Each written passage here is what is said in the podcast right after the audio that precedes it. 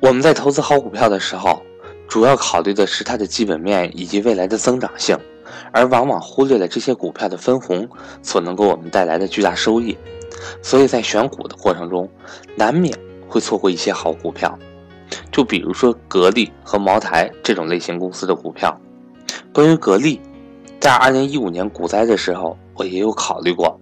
当时想，这样的股灾才是买入优秀企业的好机会。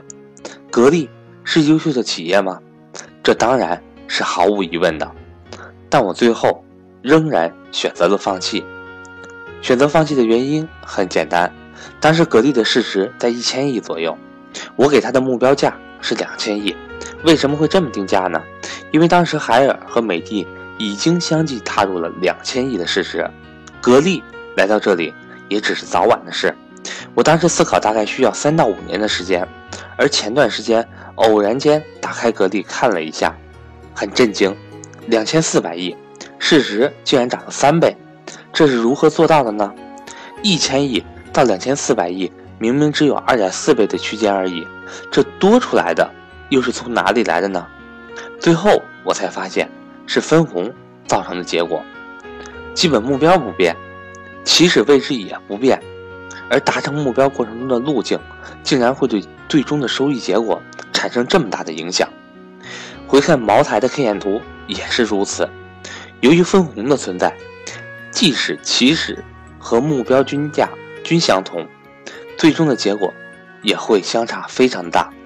因此，我们在给一只股票进行预估值的时候，除了考虑公司基本面和未来发展前景，也是否更应该多考虑一些。分红所带来的影响呢？格力的一千亿到两千四百亿是三倍，茅台的一千五百亿到六千亿是八倍。很明显，之前低估了白马股的收益。市值的大小并不能决定收益的大小，这也应该引起我们重新思考大市值公司的收益问题，尤其是存在分红公司的收益问题。之前考虑的是预估收益不高，很多不错的白马股。都没有成为投资的重点，其原因就是三百亿到九百亿是三倍，一千亿到两千亿是两倍。如果要投资，肯定会选择三百亿到九百亿的股票，理由很简单，因为它涨得更多。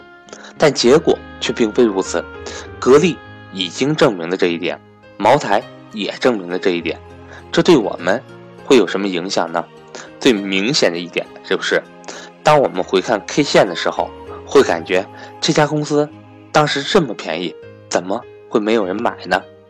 用现在的价格来计算，一五年十月的格力应该是六百多亿的市值，但实际上当时的市值是九百多亿。茅台也是一样的，这又说明什么呢？如果我们回溯历史，我们将对这个公司的历史估值有一个错误的认识：好公司从来就没有便宜过。当时六百亿的格力，你肯定会买；但是九百亿的格力，你肯定就要思考一下了。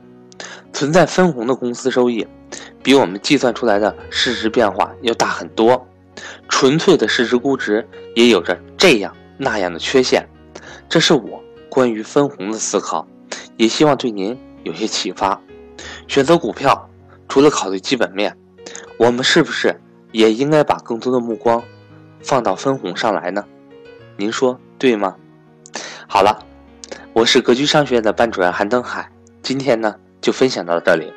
如果您也想和赵正宝老师系统学习理财，欢迎您和我联系，我的手机和微信为幺三八幺零三二六四四二，或者您也可以添加我的新微信格局六八六八，格局商学院期待您的到来，谢谢大家。